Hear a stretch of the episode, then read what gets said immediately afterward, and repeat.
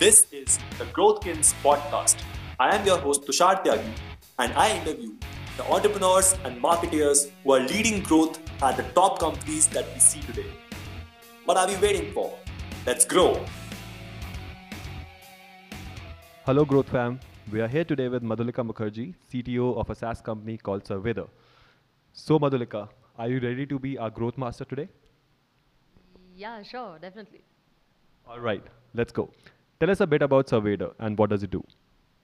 Surveyder, um, uh, firstly, hi Tushar. So Surveyder is a customer experience management solution for businesses. Uh, we enable businesses to understand and act on the opinions of their customers. So it's a holistic uh, customer experience management solution. Okay, okay, great. Uh, and currently, how many customers do you have? Um, as of date, we have about between 70 to 80 brands total working with us.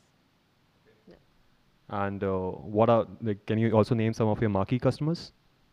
Sure. So we're working with uh, we're working with Manyavar. We're working with uh, soon to be starting to work with Brand Factory, Ginger Hotels, uh, Fresh Menu, and some of those are some of the popular names.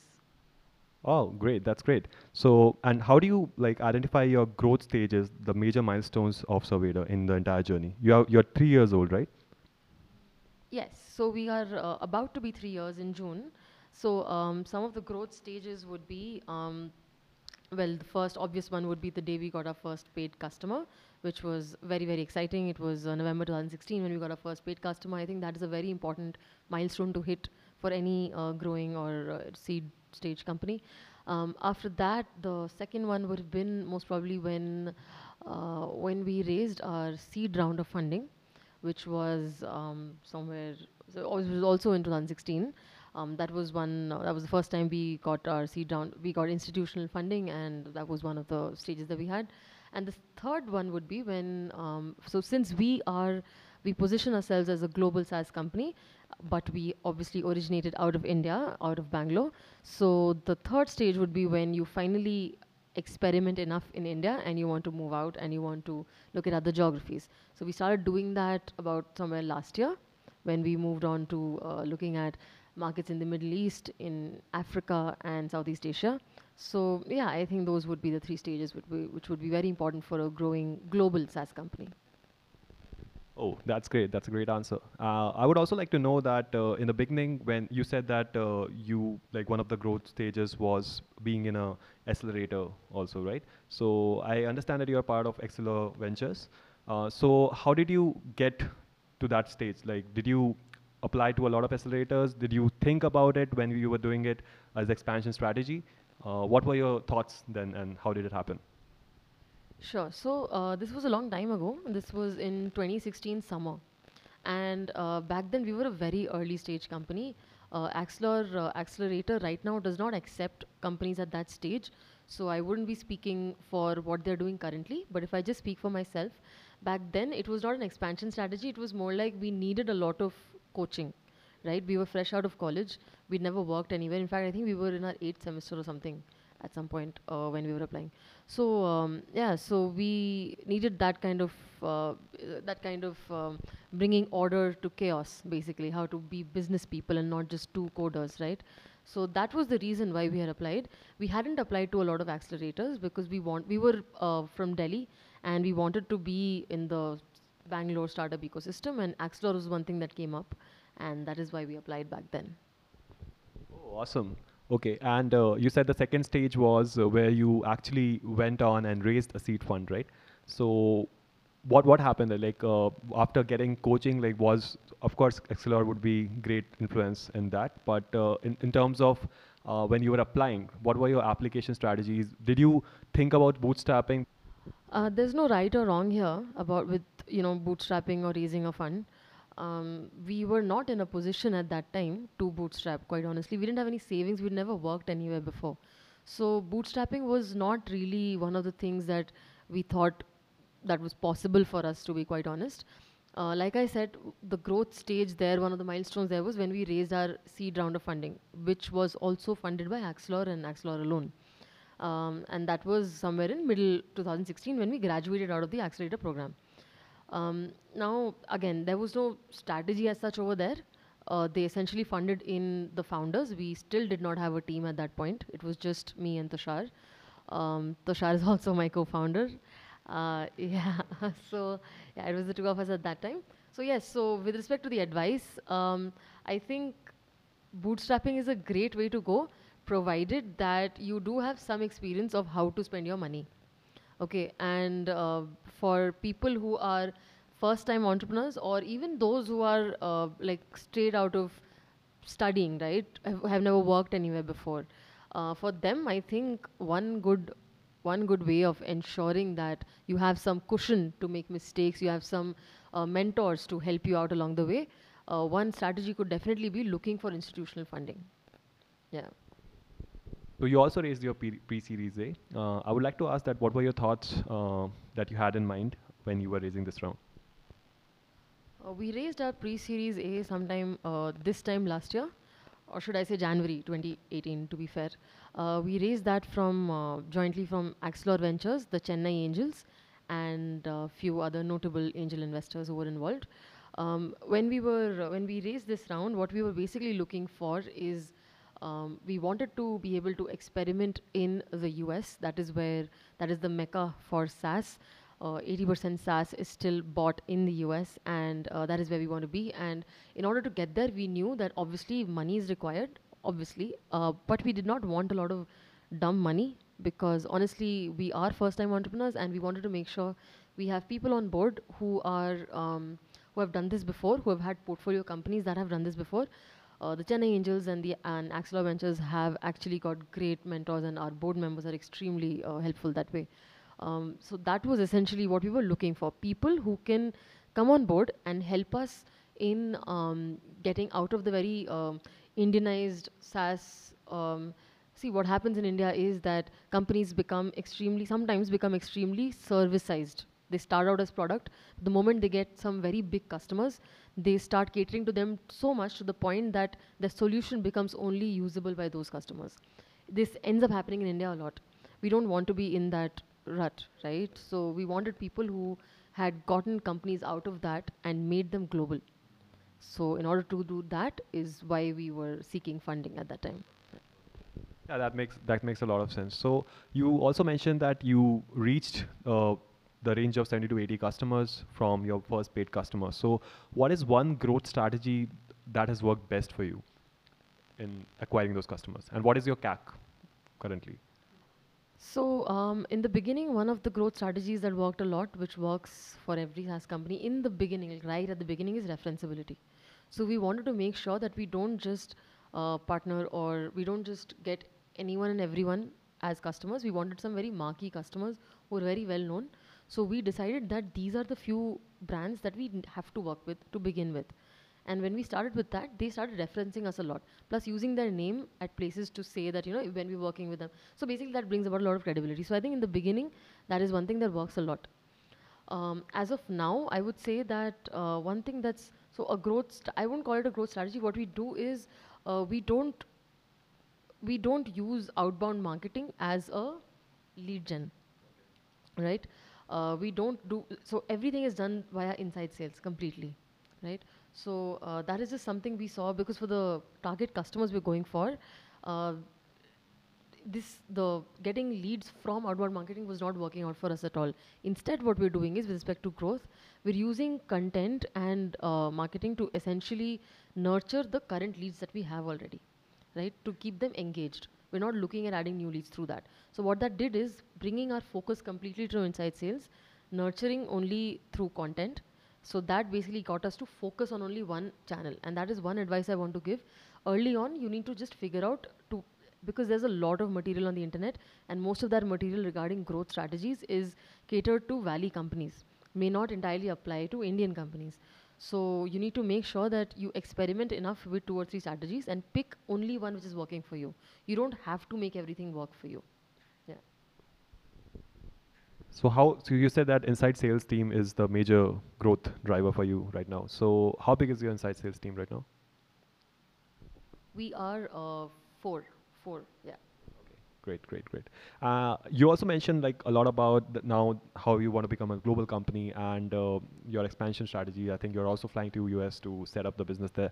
So, like, what are your next milestones for growth uh, in future? Like, where do you see yourself uh, in terms of ARR, in terms of the number of customers that you want to acquire? Uh, can you please throw some light on that? Um, so, with respect to going to US and our expansion there. Uh, we are looking at, uh, currently though we're going to do exactly what we did in India, which is figuring out the product market fit, figuring out uh, what we have, the solution that we have, is it working out for our target customers or not. We have some target in mind uh, with respect to our customer persona and all of that. We are now going to experiment on all of those things, right? So we're trying to find answers to essentially three or four very major questions that will shape all product development and everything that will be led from India. So um, with respect to the milestones that we're looking at, we're looking at signing up five to 10 brands in the next 30 days, in the next one month, hopefully five brands in the next one month. Um, it is an ambitious goal, to be quite honest, but let's see. Um, and with respect to ARR, uh, we're looking at having a million dollars in ARR about one year from now. Yeah, this time next year, we should be at a million ARR. How much would you have to grow year on year for that? Are we trying to back calculate? Um, see, we're growing about 18 to 20 percent month on month, is what I can tell you. Okay. Now, uh, if we keep the same growth rate, we will get to that ARR a lot faster than what I told you. Okay. But I'm keeping some buffer because uh, this is not the same market. We have to. I'm looking at least three to four months of no revenue from US because we'll be experimenting a lot. Yeah. And when you're targeting market in US and you're looking for customers, is there like would you be targeting any particular segment uh, in the beginning so that you can you know some some low hanging fruits that you can uh, acquire? So uh, the target that we have, so we did a lot of experiments from India itself, and we figured out uh, certain segments and certain targets. So we're looking at targeting the mid-market businesses, uh, which are in the industries known as retail, um, restaurants, restaurant chains, and uh, hotel chains. So also we work with only uh, chained businesses or franchisees, right? Uh, right now we are targeting exclusively uh, restaurant sector to begin with, but these are the three that we want to target in the US in the mid-market range. What I want to understand is that uh, when you are targeting customers in US, because a lot of SaaS companies want to set up in US and expand in US, right? Uh, what do you think is the best strategy? Like go for the big ones, big players, big marquee customers, or target the small, smaller ones first and see if you can run some experiments with them? So what you have to know for sure before you move into the US is uh, knowing the size of the customer you want to go for. See, big or small, I think what do you mean is popular, like how, how popular the name is, right? Uh, speaking in terms of size, we're looking at um, chain businesses which have uh, more than 5 to 30 to or 50 properties. More than that becomes a sort of like an enterprise or greater size customer. Um, or, or should I say less than 10 properties becomes a small customer. We're looking at a mid-market. So you could say up till 50 to 70 or something like that. So we have those numbers very uh, pitch perfect for India. For US, I'm just telling you some ranges here right? So we're looking at targeting that kind of a size.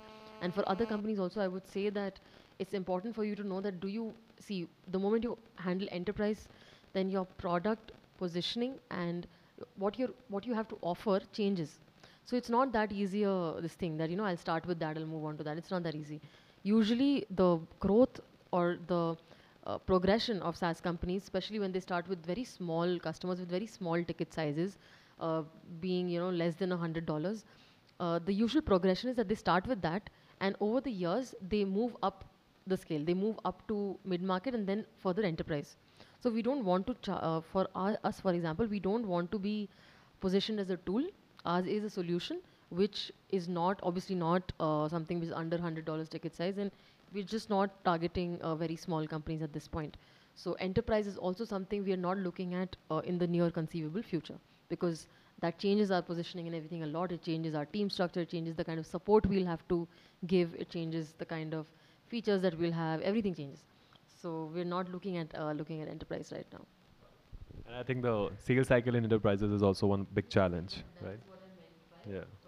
Yeah. Got it, got it, got it. All right, Madhulika, so now I'll just wrap it up with the fantastic four questions. Uh, so, which is your favorite tool for growth? Um, so I'm the CTO here. I could tell you many tech tools, uh, but if you want to know a company-wide tool, uh, we use Basecamp. We I can't live without it. The whole company works on Basecamp. I'm also uh, starting to be a Jira fan. Yeah, I know many people don't want to hear that, but uh, I'm, I'm starting to like what they do. But essentially, Basecamp would be one tool that I really like. Got it, got it. And uh, what is your one favorite inbound marketing channel that has worked really well for you? Um, so one uh, inbound marketing channel which is working for us really well is our blogs. So our blogs are usually, um, I feel that your content should be the personality of your company. And for blogging, our, uh, our team members who we have here, they maintain, or should I say, we want to maintain um, a very humorous note or tone to our content. So that is something that's been working out really well. That's great. I think everyone loves humor. Uh, so, who is your favorite CEO leader that you follow? Favorite CEO would have to be Jason Fried from Basecamp.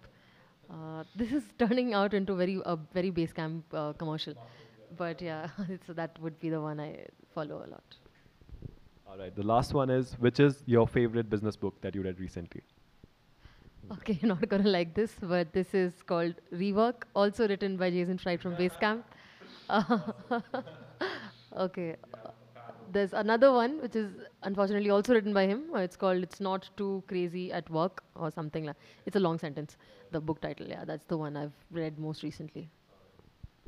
Thank you. Thanks a lot, Madhulika, for being with us today. Uh, it was a wonderful experience uh, having you. The last question would be that what is that one thing that you would like our growth community to do for you, Madhulika? I think the one thing that's really required uh, in India or at least in Bangalore is that uh, for growth, a lot of us often meet up and we have a lot of ideas. I think one thing that would definitely help is having more community driven um, meetups for CXOs to get together and talk about their growth strategies, just like we're doing right now. Um, it, that would help a lot because none of us are most of us are not marketers by profession or by education. Uh, we're usually uh, founders trying to figure it out. What we usually do is we have to read Valley, Valley written blogs and translate them into the Indian context and then figure out along the way what we need to do. So I think CXOs getting together uh, as a community, we could help each other out with respect to growth. That would be extremely good. Yeah, I think CXOs getting together and sharing marketing strategies, specifically in India, is a great thing. And I think Growth Fam will also relate with me. So, all right. So, this was Madhulika from Surveyder. We'll be coming back next week with one more episode, one more founder, and one more startup. Till then, bye bye.